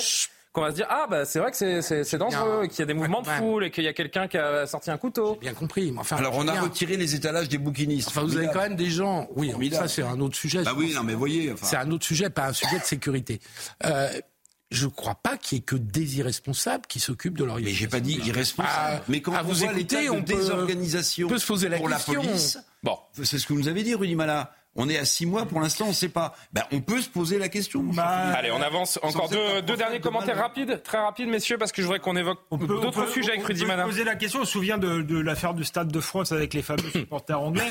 Les fameux, ouais. Alors, espérons que ce soit un avertissement et que du coup, justement, ils en aient pris la mesure. Mais ce que je constate et ce qui fait que je rejoins un peu les inquiétudes, spontanément, je penserais comme Philippe que effectivement, l'État français a déjà organisé une Coupe du Monde de football en 98, oui.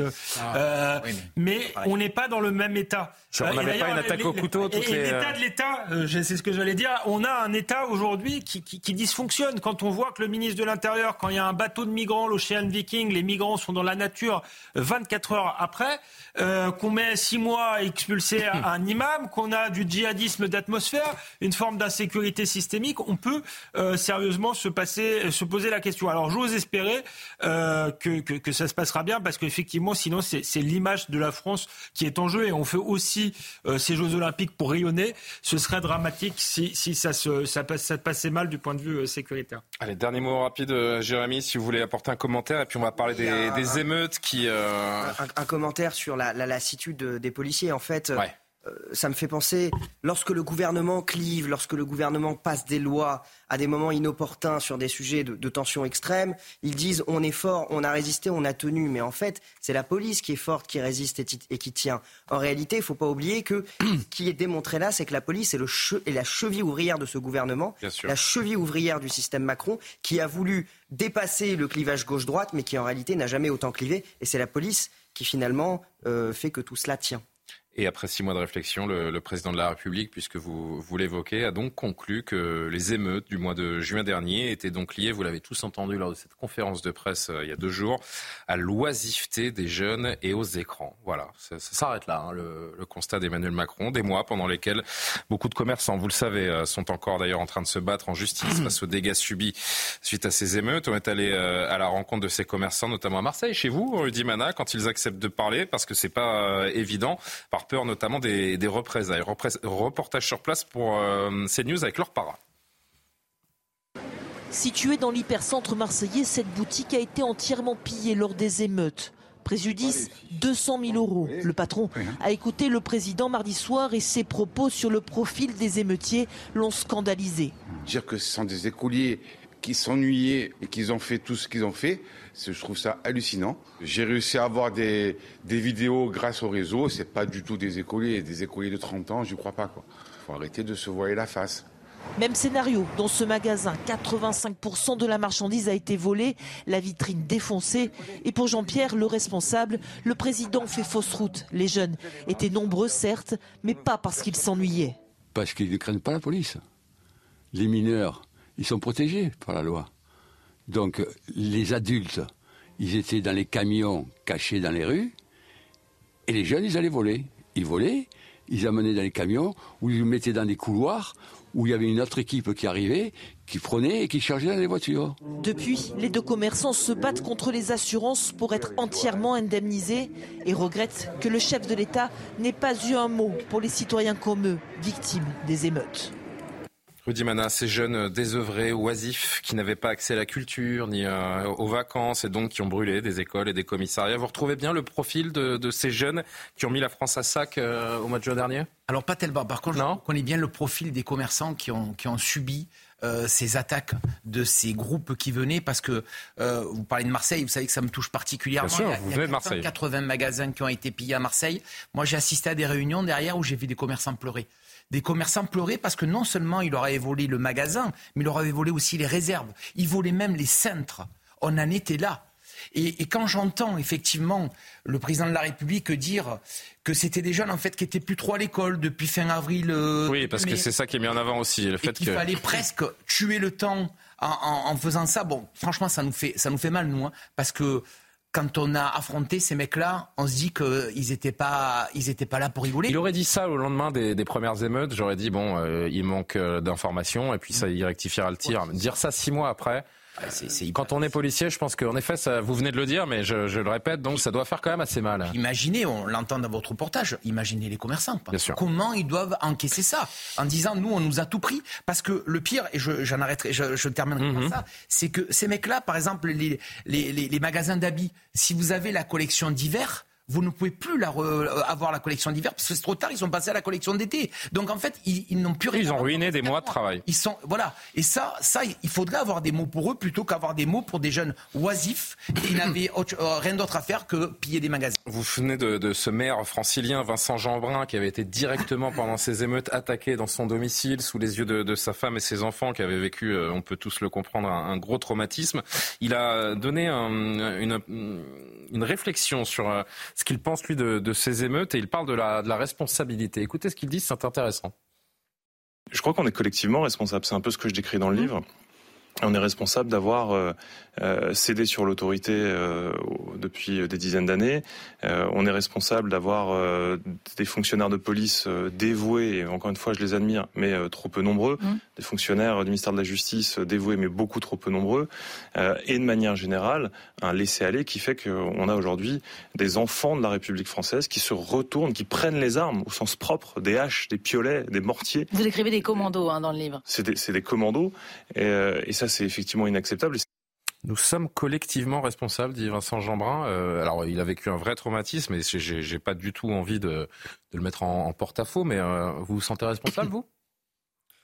Non, moi, je me sens pas responsable. Évidemment que non. Responsabilité d'un discours de gauche, d'un discours d'une culture de l'excuse permanente, oui peut-être, mais individuellement, vous savez, ça faisait longtemps qu'on n'avait pas mis en accusation. Mais c'est pour ça que je vous regarde, vous avez vu un peu. Mais alors je vais laisser finir Jérémy Calfon et puis je me retourne vers vous, cher ami. Moi, je voudrais. 1h20, il y a pas. Je me suis réveillé. Je voudrais réagir à ce qu'a dit Rudy Mana, parce que moi aussi j'ai pu être aux prises avec ces jeunes de l'autre côté de la barrière. Vous le savez bien. Moi, ce que j'ai constaté dans ma ville de Rouen, c'est que beaucoup de jeunes qui avaient participé à ces émeutes. Que vous avez défendu pour certains. Que j'ai défendu pour certains. Il m'est arrivé de défendre des commerçants d'autres côtés. Non, mais il n'y a pas de. Étaient des jeunes qui n'étaient pas connus. Étaient des jeunes qui, de façon générale. Pour beaucoup d'entre eux, étaient des jeunes qui n'étaient pas nécessairement insérés dans des réseaux criminels. Il n'y avait même pas que des jeunes de cité. Vous aviez aussi des jeunes qui venaient de zones périurbaines. Et je pense, et ça n'excuse rien, ça ne minimise en rien les conséquences, mais je pense que l'oisiveté peut être une partie du problème. On sait depuis très longtemps, en criminologie, que l'oisiveté est très criminogène. Et d'ailleurs, c'est la première chose qu'exigent les... Tous les gens oisifs sortaient caillasser à la première occasion. Stop. Je ne dis pas que tous les gens oisifs commettent des crimes, je dis que les crimes et les délits sont principalement commis par des gens oisifs, ce qui statistiquement se vérifie. L'oisiveté est un facteur aggravant, donc évidemment que ça a joué. Il y a eu plusieurs types d'événements. Vous avez eu des événements qui ont été faits par des bandes extrêmement organisées, comme ce qui est arrivé à Vincent Jeanbrun, ou alors des gens qui sont arrivés pour piller des magasins de façon extrêmement organisée, comme on a entendu ce commerçant à Marseille, mais vous avez aussi des jeunes qui sont sortis pour voir ce qui se passe. Il y a eu un phénomène de mimétisme sur les réseaux sociaux, ça c'est une vérité. Pour voir ce qui se passe, moi j'ai eu un jeune de 18 ans, quasiment inconnu, qui a cramé une mairie. Enfin, il faut bien comprendre les phénomènes de foule, ce qui s'est passé sur les réseaux sociaux, et l'oisiveté a, je pense, aggravé tout ça. Oui, mais il faut voir qui a été interpellé, parce que les policiers, on l'imagine, dans un moment de guérilla urbaine, n'ont pas pu forcément interpeller les principaux leaders les plus expérimentés. Donc, ce qui explique peut-être le profil des gens que vous avez eu en particulier. Donc ça, il faut le rappeler. Ensuite, notre responsabilité collective. J'en ai un peu marre de ce discours-là. Moi, je suis responsable de rien. Je fais partie de ceux, et je pense que beaucoup de Français adversaires, réclament de l'autorité, réclament moins d'immigration depuis des années. Donc les responsables, désolé Monsieur Jeanbrun, mais c'est la classe politique qui nous dirige et qui nous dirige parfois contre le suffrage universel et contre la volonté du peuple français. Donc toujours mettre en accusation la responsabilité collective, c'est finalement dire que c'est de la responsabilité de personne. Donc il y a des responsables dans cette affaire. Ce sont d'abord les criminels, les premiers responsables, et ensuite ceux qui avaient en charge l'autorité et la responsabilité du pays et qui n'ont pas été à la hauteur. Philippe, puisque vous vous êtes senti mis en cause, je rappelle qu'il y a une forme de discours de gauche, et vous savez, évidemment, je ne vous vise pas personnellement, cette culture de l'excuse permanente peut-être. On rappelle qu'en juin, l'extrême gauche, pour le coup, à laquelle vous n'êtes pas du tout affilié, ne parlait pas d'émeutiers, parlait de militants, politiques, exprimait une forme de malaise. La responsabilité collective, c'est celle d'une idéologie, peut-être. Là, oui, et le président de la République a un peu apporté l'eau au moulin avec ce discours qui entretient. Alors, plusieurs choses. Ouais. Je rappelle que sur la grosse quarantaine d'années qui vient de s'écouler, la droite a été autant au pouvoir que la gauche. Hein.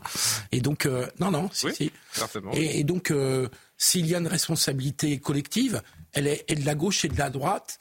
Et je pense que c'est à ça que le maire qu'on a entendu fait référence. Il ne parle pas d'une responsabilité collective des Français, des citoyens. Je pense qu'il vise plutôt la classe politique.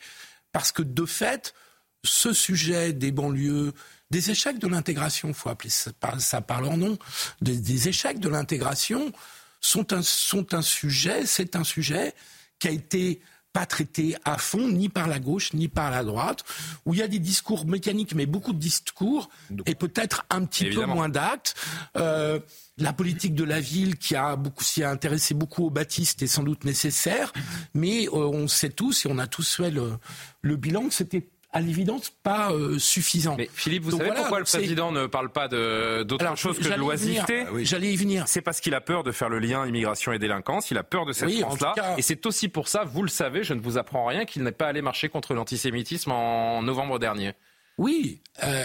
C'est ça la réalité. Les émeutes sont l'impensé d'Emmanuel Macron. D'ailleurs, vous avez remarqué qu'il a fait à peine allusion dans son propos liminaire de bilan un peu de 2023, ni pendant ses vœux, ni pendant cette conférence de presse. Il avait mis beaucoup de temps à réagir. Ne parlons pas au 14 juillet. C'est une des premières fois qu'un président de la République ne parle pas au 14 juillet. Donc les émeutes sont un impensé pour lui. Et donc il a pris un bout du sujet, l'oisiveté, dont on peut comprendre ce que vous dites en disant que c'est un facteur aggravant, mais à l'évidence, c'est pas le bon diagnostic. Qu'ils le disent, mais que ça inclut d'autres... C'est pas le bon diagnostic. Le bon diagnostic, c'est l'échec de l'intégration.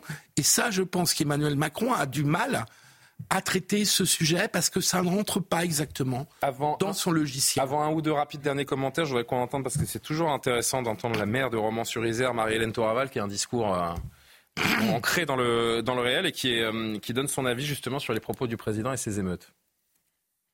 Réduire l'origine de ces émeutes au simple fait de l'oisiveté et des écrans, franchement, j'ai vraiment constaté le décalage qui était celui de notre gouvernement et de la réalité qui est la nôtre sur le terrain. Enfin, ce ne sont pas que des jeunes, comme il veut bien le dire, des adolescents, mais il y avait aussi de jeunes adultes qui ont participé à ces émeutes et qui ont fait des dégâts conséquents avec un niveau d'ensauvagement hors norme. Eric Revel. Je vais vous dégonfler l'argument de l'oisiveté. Mes amis, je vais vous le dégonfler pour une raison très simple. D'abord, 1 minute 10. Je vais vous le dégonfler en 1 minute 10. Non, parce qu'il y a Karima aussi. L'oisiveté, je vous rappelle quand même que ces émeutes ont démarré pour manifester la désapprobation forte des émeutiers après qu'un jeune adolescent à Nanterre ait été tué. Oui.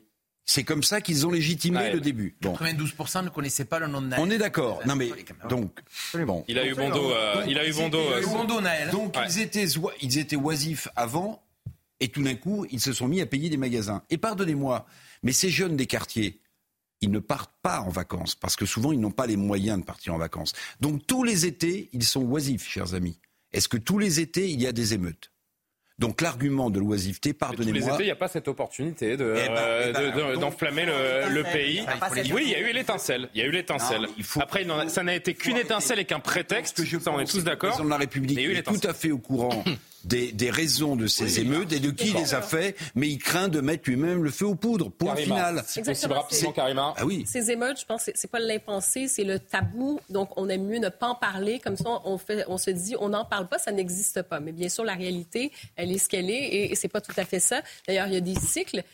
2005 avait été évidemment l'exemple le plus patent. On l'a vu l'été dernier. Et maintenant, ben moi, c'est toute la question de parler des Jeux olympiques tout à l'heure. Eh ben ça revient, c'est un peu le même principe. On a parlé de la sécurisation, par exemple, pour la cérémonie d'ouverture. C'est une chose, mais on peut penser aussi quand il va y avoir des victoires, certaines équipes qui vont jouer, il y a ça aussi. Et ça va retomber, encore une fois, sur le travail des policiers. Et moi, je pense qu'il y a aussi ce côté de reconnaissance qu'on doit avoir aussi pour les policiers. Et en ce moment, ben, c'est pas nécessairement dans le discours public. On est plutôt dans un discours c'est pas pour la reconnaissance qu'ils étaient dans la rue aujourd'hui, en tout cas. C'est ça, de violence policière et tout ça. Et ça, peut-être, effectivement, c'est le fameux impensé aujourd'hui. Quelle est la relation de l'État envers ses policiers, envers les forces de l'ordre? C'est rendu un sujet assez difficile pour les gouvernements parce que d'un côté, il y a une partie de l'opinion publique qui veut entendre parler, justement, qui pousse sur la question des violences policières. Et d'un autre, vous avez une population qui demande, qui exige aussi d'avoir cette protection. Et on le voit dans des événements comme ça. Et on peut penser, effectivement, pendant les JO, ça va être quand même assez compliqué.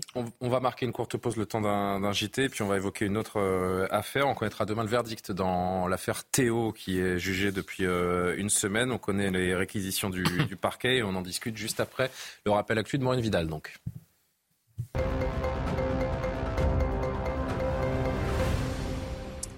À Tel Aviv, en Israël, l'anniversaire de Kfir Bibas a été célébré. Le plus jeune otage du Hamas a 1 an aujourd'hui. Il a été enlevé le 7 octobre avec son frère Ariel, âgé de 4 ans, dans le kibboutz de Niroz. Des dizaines de ballons orange en référence à la rousseur du petit garçon ont été libérés dans les airs avec un message « Joyeux anniversaire Kfir ». Le prince William a rendu visite à son épouse Kate dans une clinique de Londres alors que la princesse de Galles est hospitalisée depuis mardi après une opération abdominale, une intervention chirurgicale non précisée qui provoque l'inquiétude en Grande-Bretagne. Sa convalescence à son domicile de Windsor durera au moins jusqu'à Pâques le 31 mars. Un accès gratuit à la culture cet été, c'est une annonce d'Emmanuel Macron en déplacement à Clichy-sous-Bois, en Seine-Saint-Denis, aux côtés de sa nouvelle ministre de la Culture, Rachida Dati. Ouvrir l'accès à la culture autour des Jeux Olympiques avec une offre de théâtre, de musique, voire de cinéma totalement gratuit. Rachida Dati exposera un programme plus détaillé dans les semaines à venir.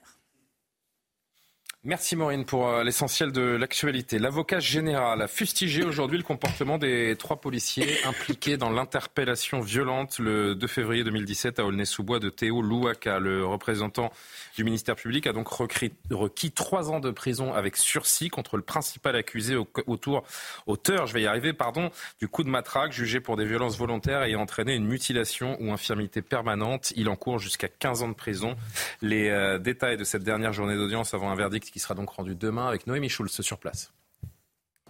Les mots de l'avocat général claquent. Il dénonce le comportement inacceptable des 3 fonctionnaires. Un policier a le droit d'utiliser la violence, rappelle le magistrat, mais ce droit n'est pas absolu. Ce coup de bâton de défense télescopique, explique-t-il, n'était ni légitime ni proportionné. Il est porté alors que Théo Luhaka s'agrippe à un muret. Il n'est plus violent à ce moment-là. Le rôle d'un policier, c'est d'interpeller, oui, mais pas à n'importe quel prix, pas dans n'importe quelle condition. Il souligne les conséquences terribles de ce geste, une mutilation, une infirmité permanente du jeune homme de 22 ans à l'époque, incontinent à vie, lui qui rêvait d'être footballeur professionnel et dont le seul tort ce jour-là a été de se mêler d'un contrôle de police. Et puis il y a les violences qui ont suivi. Quand Théo Luhaka était au sol puis menotté, les 3 policiers vont le frapper, gifles, coups de pied, jets de gaz lacrymogène. Nous n'avons pas besoin de policiers comme eux qui exercent des violences gratuites. Les accusés se tassent sur leur siège. Dans la forme, le réquisitoire est sévère, mais les peines demandées le sont beaucoup moins puisque les 3 fonctionnaires pourront rester dans la police. La défense du principal accusé, elle, a demandé aux jurés de faire abstraction de la pression sociétale, de ne pas juger un dossier emblématique mais un homme qui a agi en vertu d'une loi simple, faire de son mieux et faire comme on peut. Et avant d'en discuter ensemble, écoutez la réaction justement de Théo après cette dernière audience. Là, je suis plus inquiet pour la France parce que comme on l'a dépeint durant le procès, je ne suis pas dans le milieu de la police, moi. Moi, je suis un sportif, je suis quelqu'un qui n'est pas en contact avec la police, mais pour les gens lambda qui sont en contact avec la police, tomber sur ces fonctionnaires-là, je suis triste. Et ce ne sont pas des policiers, parce qu'un policier n'aurait jamais fait ce genre de choses. Quand on fait ce genre de choses-là, et qu'en plus on vient à la barre et qu'on ment, hein, et qu'on ne respecte même pas la grandeur de la cour d'assises, c'est très très inquiétant. Quand vous entendez cette phrase, c'est important ce qu'il dit. Enfin, en tout cas, c'est fort. Et après, c'est évidemment à votre interprétation, cher Rudimana. Ce ne sont pas des policiers parce que des policiers ne font pas ça. Alors, moi, comment vous accueillez ce réquisitoire ? En fait, il est très particulier parce que apparemment le procureur général a dit des choses extrêmement dures sur les policiers. Il a dit les peines réclamées, il a dit à Théo pendant le réquisitoire, les peines réclamées peuvent vous paraître dérisoires, mais justifiées donc selon l'avocat général. Écoutez, on verra ce que ça va donner demain lorsqu'on aura la sanction définitive. Moi, ce que je veux dire ce soir, c'est que vous savez, quand vous êtes un flic sur le terrain, déjà, il faut donner comme conseil aux individus de ne pas se mêler d'un contrôle de police.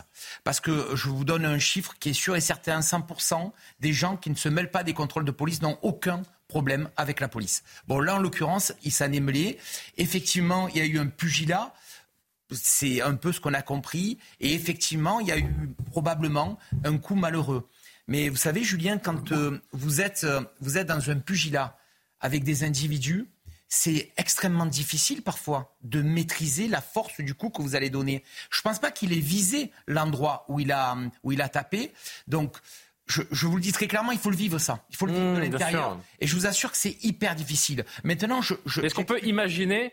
Et c'est ça qui est terrible, c'est qu'autour de ce procès, d'ailleurs on a vu Assa Traoré qui était présente, on a vu d'autres militants présents autour de ce procès qui est devenu un peu le procès des violences policières. C'est un terme que je ne m'approprierai pas parce que je le réfute, mais les bavures ça existe, Rudimana. Les bavures ça existe, c'est ce qu'on peut dire sans dire que les policiers sont violents et que nous les respectons, que nous avons besoin d'eux et que nous les aimons.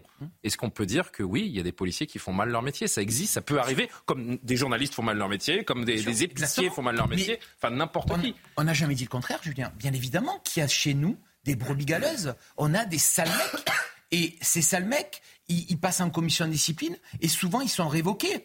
Mais le truc qu'on a dans la police, c'est qu'on a la double lame, nous. On a la sanction judiciaire et on a la sanction administrative.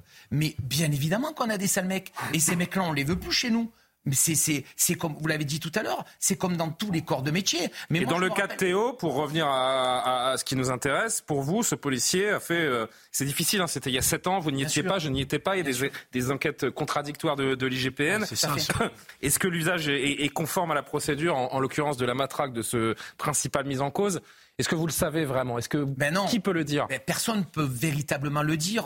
Tout le monde a été entendu pendant... Je rappelle quand même qu'au début de l'affaire... À part Théo et le policier lui-même, en l'occurrence. Au début de l'affaire, c'était quand même un viol. Oui, ça, c'est vrai. Il y a quand même un président de la République qui est allé au chevet de Théo. S'il devait aller au chevet de tous les policiers qui ont été blessés sur des missions et qui ont été blessés gravement, je crois que tous les présidents de la République passent leur temps à faire ça. Hein.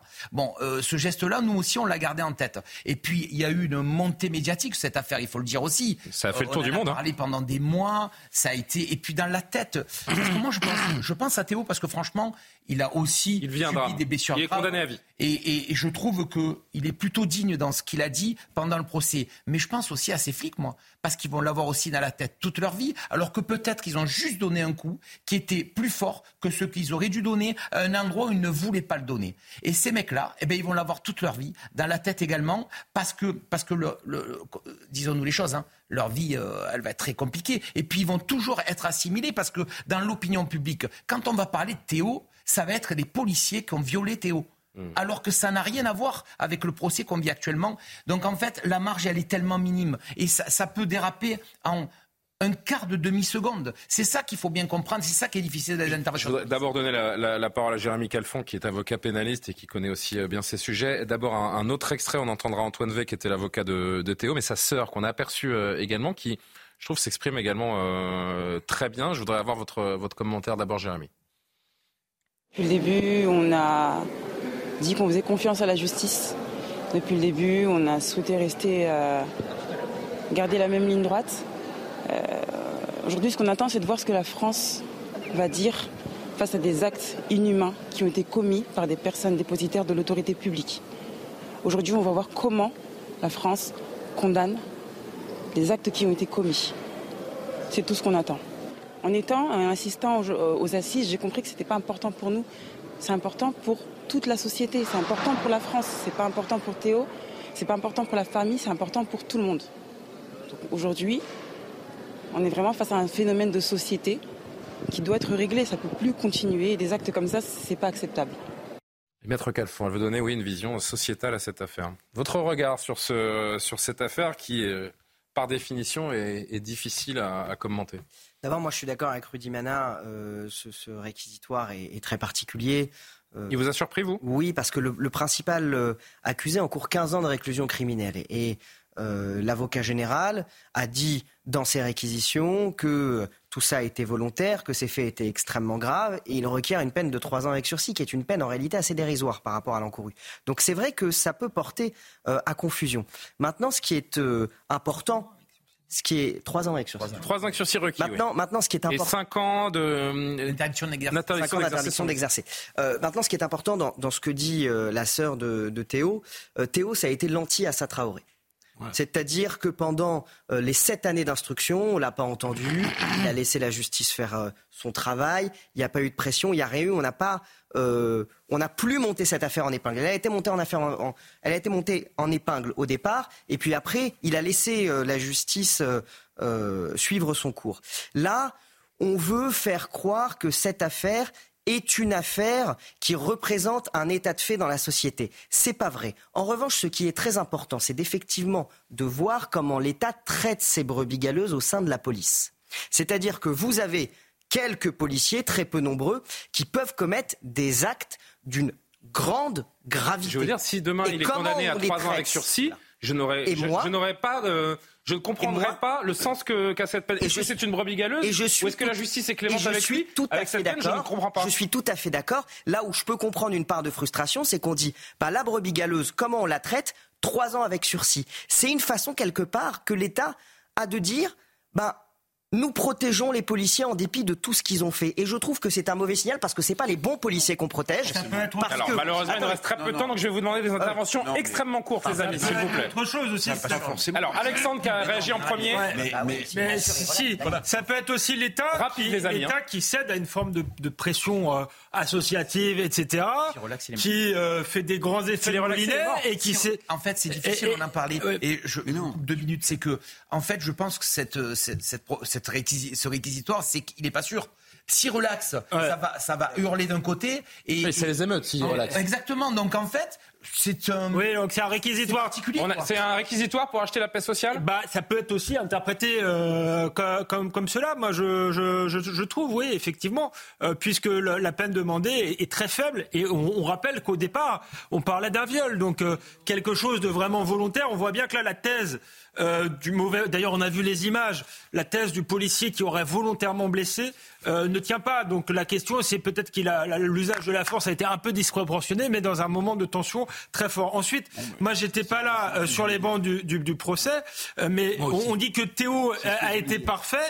J'aurais aimé savoir pourquoi il s'est rebellé quand même. Parce que normalement, quand il dit moi je suis un sportif, je fais du sport, etc. Mais ça, personne n'a dit le contraire. Il a quand même qui est jugé. Mais si, ça compte aussi dans le jugement. Plus juste, c'est-à-dire que 100% des gens qui ne se rebellent pas dans un contrôle de police, les gens qui frappent des policiers dans un contrôle de police, le policier est responsable aussi de son interpellation et de l'intégrité de la personne qui l'interpelle. Excusez-moi, les gens qui sont interpellés et qui frappent les policiers ne sont jamais totalement innocents. Et ça, j'espère qu'il s'est expliqué là-dessus. C'est pas ça qu'on a jugé. Bon. Allez, le mot de la fin, Rudy Mana. Les circonstances comptent. Le mot de la fin, je vais dire qu'on va faire confiance à la justice. Rendez-vous demain. On est souvent, parfois, en train de la critiquer. Mais là, j'ai envie de leur faire confiance et on verra ce qu'ils vont dire demain. Merci d'avoir été avec nous, les amis. Mais je ne vais pas vous quitter comme ça. Vous savez qu'il y a des traditions, désormais, qui ne se perdent pas dans Soir Info. On fait un point sur les quotidiens dans les kiosques demain avant la dernière image. Vous tirez la galette des rois, non ? La galette des rois ? Je ne sais pas, vous parlez de tradition. Mais la tradition, c'est la revue de presse et la dernière image. Avant de se quitter avec un petit sourire, parce qu'on évoque tellement d'actualités dramatiques que la règle, c'est de finir avec un petit sourire. Donc vous aurez ce petit sourire, je l'espère, dans un instant. D'abord, dans vos kiosques, demain, le Figaro, le boom de la voiture électrique en Europe. Et puis Stanislas, ça fait parler, et on en parle beaucoup sur CNews. À Stanislas, le rapport d'inspection qui suscite l'incompréhension des parents et des élèves. Tout ça, évidemment, consécutif à la polémique Oudéa-Castéra et cette école privée privée dans laquelle ses enfants étaient scolarisés. Le taux d'emprunt, le pire est passé, tiens, nous dit le Parisien aujourd'hui en France. En 2 ans, ils avaient flambé de 1 à 4,5%, empêchant de nombreux ménages de réaliser l'acquisition de leurs rêves. Les taux d'intérêt sur 20 ans et plus sont revenus autour de 4% et la tendance reste encourageante pour les prochains mois. Économiste que vous êtes, cher Eric, salut cette tendance qui s'inverse, tant mieux. Oui, sauf que comme on construit plus de logements neufs, si vous voulez, même si les gens peuvent... Si on construit du neuf. Non, ça s'effondre. Non, on est devant une vraie crise de l'immobilier. C'est dramatique. C'est pas seulement un problème de... Et il n'y a pas de ministre, hein. Oui, il n'y a pas de ministre du logement, comme il n'y a pas de ministre des transports, alors qu'il y a de la neige et que les gens n'avancent pas. Les échos, on enchaîne les amis. L'armement, l'appel au secours de l'Ukraine pour le quotidien économique, un peu de presse régionale avec la tenue unique. Ben oui, on en a beaucoup parlé ces derniers jours. Comment les écoles ont été choisies. Je crois que c'est sur la base du volontariat également. Les mairies ont été volontaires. On lira ça dans Ouest France. Arthur Cazot, oui, en bas à droite de Ouest France. Ceux qui aiment le tennis doivent suivre ce gamin. Il est exceptionnel. Il a fait une entrée dans je ne sais quel tournoi, à l'Open d'Australie, à Melbourne. Fracassante, Martin Mazur qui a joué 3 fois au tennis de sa vie, qui me méprise parce que j'ai pas fait attention au fait que c'était le premier grand chelem de la saison qui avait commencé. En effet, le main libre, Martin, qu'est-ce qu'on a dans le main libre ce soir? Jamais d'infraction, mais plus de permis. Qu'est-ce que c'est que cette une? Michael Corvée a découvert en 2018 qu'il n'avait plus de permis de conduire depuis 20 ans. L'erreur a été réparée, sauf que l'incroyable mésaventure vient de se répéter. Génial. C'est pour ça que j'adore la presse régionale, parce qu'on a toujours des pépites. Pays de la Loire, moins de naissance que de décès, c'est une première depuis 1942. On parle de problèmes de natalité également. Le Maine Libre l'évoque donc demain. Voilà pour certains de vos quotidiens demain. La dernière image, j'espère qu'elle va vous plaire. Vous savez que j'aime les animaux. Une femelle gorille, regardez ça, d'une sous-espèce menacée, a donné naissance à un bébé aux zoo de Londres, occasion de célébration. Non, c'est à Londres. Je ne sais pas pourquoi vous avez mis Prague, les amis, c'est vraiment à Londres que ça s'est passé. Ce bébé gorille des plaines occidentales, dont la population a décliné de plus de 60% ces 25 dernières années, est né à 9h34, mercredi, après un accouchement rapide, 17 minutes. Ça, c'est été fait dans les règles de l'art pour cette maman gorille, donc cette sous-espèce de gorille. C'est important parce que cette espèce qui est présente dans les forêts tropicales d'Afrique centrale est en grand déclin, victime de la chasse, de la destruction de leur habitat, de maladies comme le virus Ebola. Donc on est très heureux. C'est magnifique, hein, ces petits bébés gorilles là. On a envie de le prendre dans ses bras. Ah si, c'est mignon. Ah ouais? Non, ça vous plaît pas, vous? Je rêverais d'avoir un petit bébé gorille dans mes bras comme ça. Alors en revanche, je suis incapable de vous donner son sexe. Parce que il est tout le temps dans les bras de sa mère et que les animaliers, les soigneurs n'ont pas encore pu découvrir si c'était un petit... Ah bon, bah on est en train de me dire qu'il y a eu 2 naissances concomitantes à Londres et à Prague et que celle-ci, c'est celle de Prague. Donc bon. Ah, mais je me disais qu'il parlait... On réglera ça en coulisses, les amis. En tout cas, c'est magnifique. Allez. Il parlait pas anglais, le petit. Non, c'est vrai qu'il y avait un petit accent slave que j'aurais dû tout de suite entendre. Merci, Eric, pour cette remarque... Admirable, vivifiant, hein, toujours. Merci les amis, merci à Martin Mazur, donc toujours présent dans l'oreillette. Merci à Maxime Fer, à Coralie Deleplace qui m'ont grandement aidé pour préparer cette émission. Merci à tous les 6, merci Rudy Mana, bon retour à Marseille et bon courage. Surtout, la suite c'est l'édition de la nuit. Soir Info Week-end, c'est avec Olivier de Kérenfleck. Je vous retrouve lundi. L'édition de la nuit avec Simon Guillain, donc bonne nuit.